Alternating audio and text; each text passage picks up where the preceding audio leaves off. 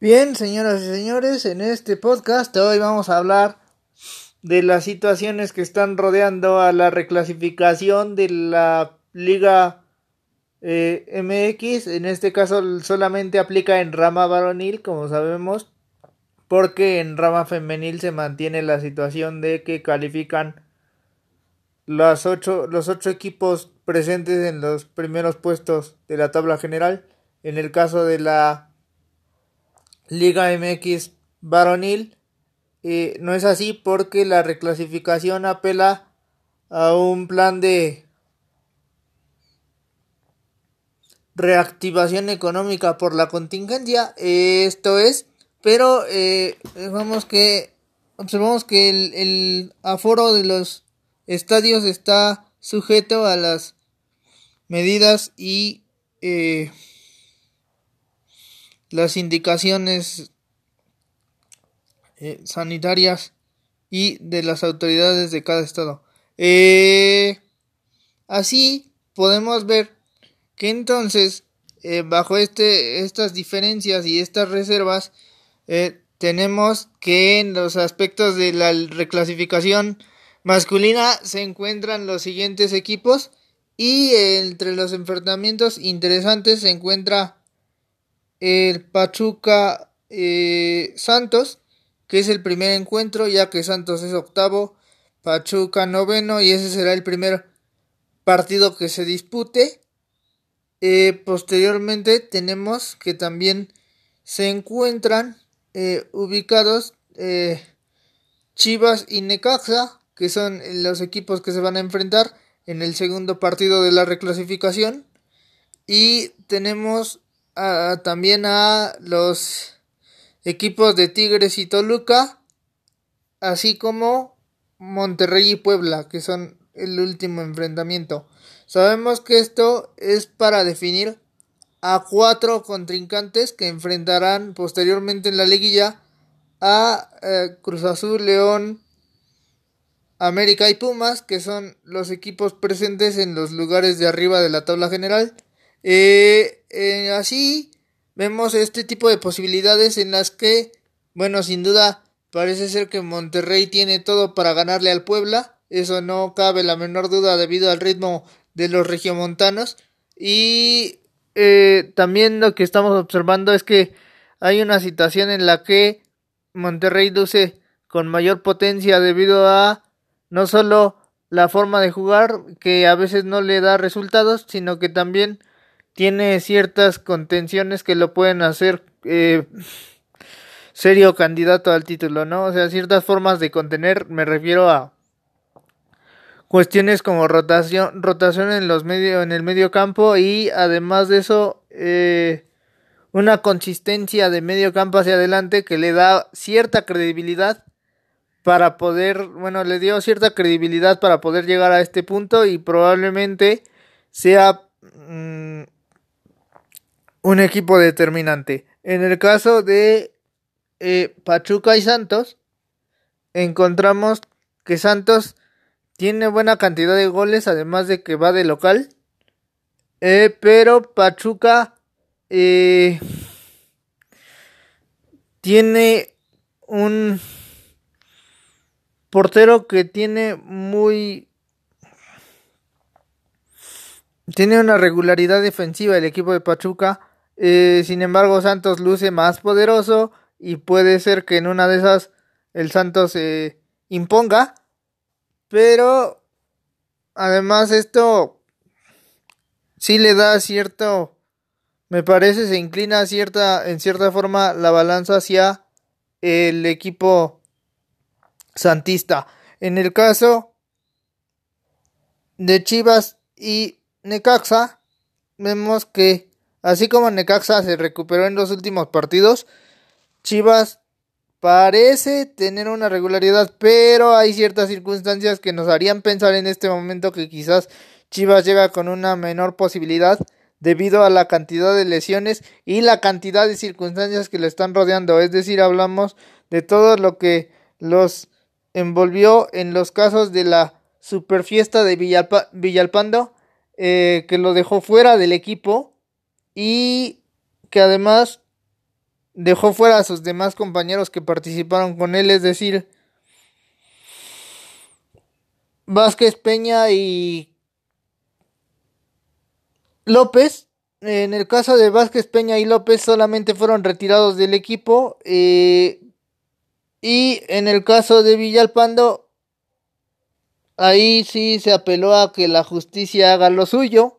Porque Villalpando ah, enfrenta en este momento una demanda en contra que apela a una violación según eh, la persona que estuvo presente en esa fiesta.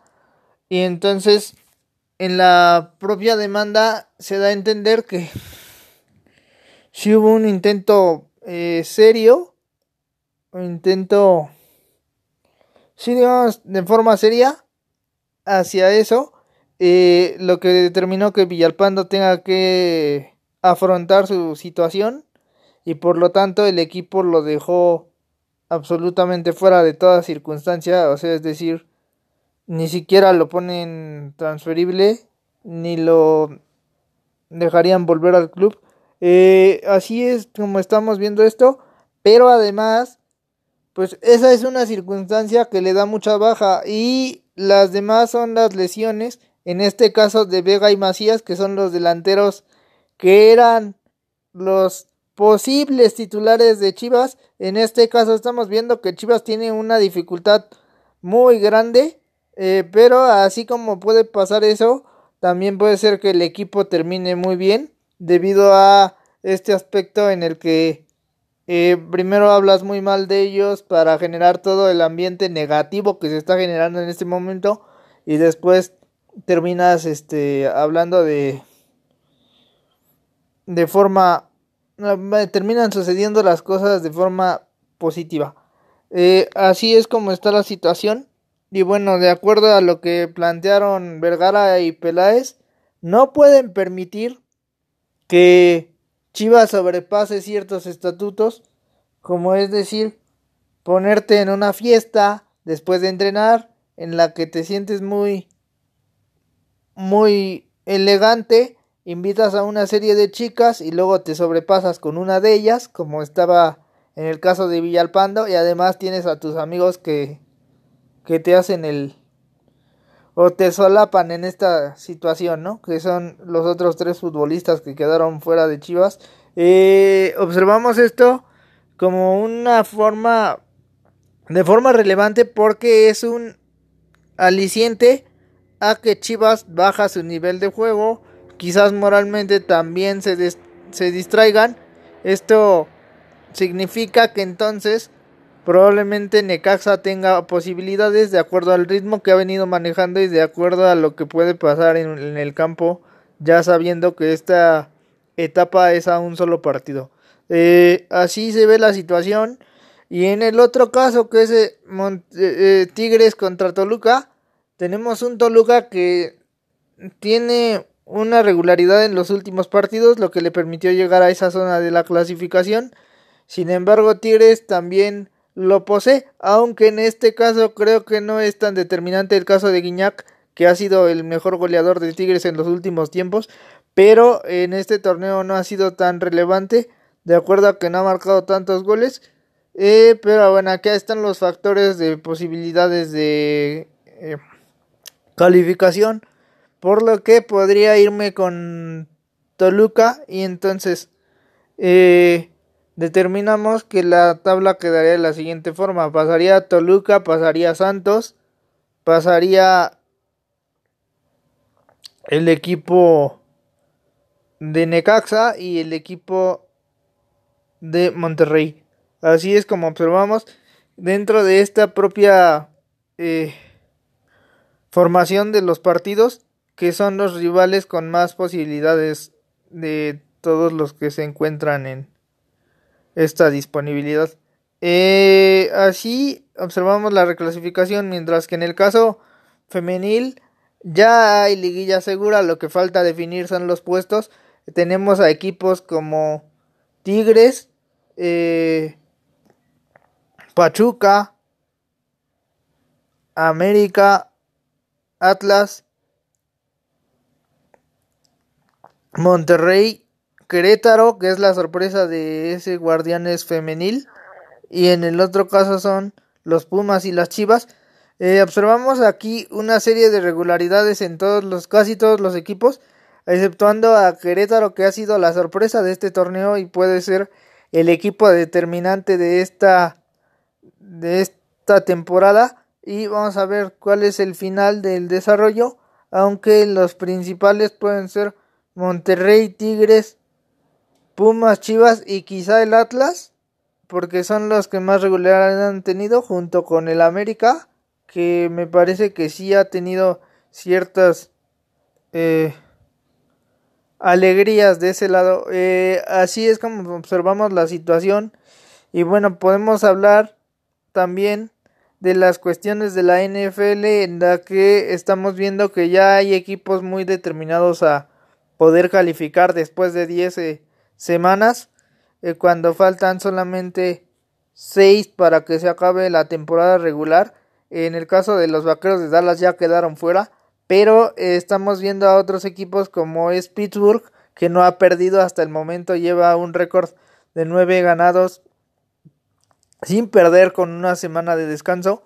después tenemos entre otros equipos a Miami y a los Raiders de Las Vegas, que son los equipos más eh, regulares, junto con por ahí eh, Kansas y por ahí quizás eh, Buffalo y, e Indianapolis, que son como los equipos que están poniendo el listón alto en esta temporada del lado de la conferencia americana, mientras que del lado de la conferencia nacional se encuentra Tom Brady junto a eh, Tampa Bay, que le está haciendo la lucha con Green Bay, que es el otro equipo, y asimismo vemos la circunstancia de eh, los Santos de Nueva Orleans, a pesar de que los Santos de Nueva Orleans esta semana perdieron a su coreback titular, es decir, Drew Brees, que por quejidos en la espalda, por eh, quejas en la espalda, es que se terminó eh, saliendo del terreno y por lo tanto va a tener una posiblemente no termine la temporada. Eh, esto hace pensar que quizá Nueva Orleans caiga un poco en su rendimiento y quizá no tenga la potencia para eh, poder jugar. Eh, así estamos viendo los equipos. Y hasta el momento, bueno, según las propias proyecciones, entre los cinco equipos posibles se encuentran, o los cinco equipos más regulares se encuentran eh, precisamente Pittsburgh y precisamente Tampa Bay junto a Green Bay, por ahí también. Y bueno, estamos viendo que así puede ser como se configuren estos posibles enfrentamientos. Y bueno, a fin de cuentas ya nos enteramos de la fecha del Super Bowl, que es el, el 7 de febrero. Y nos enteramos del eh, participante en el medio tiempo, es decir, de Weekends. Vamos a ver qué tal le va.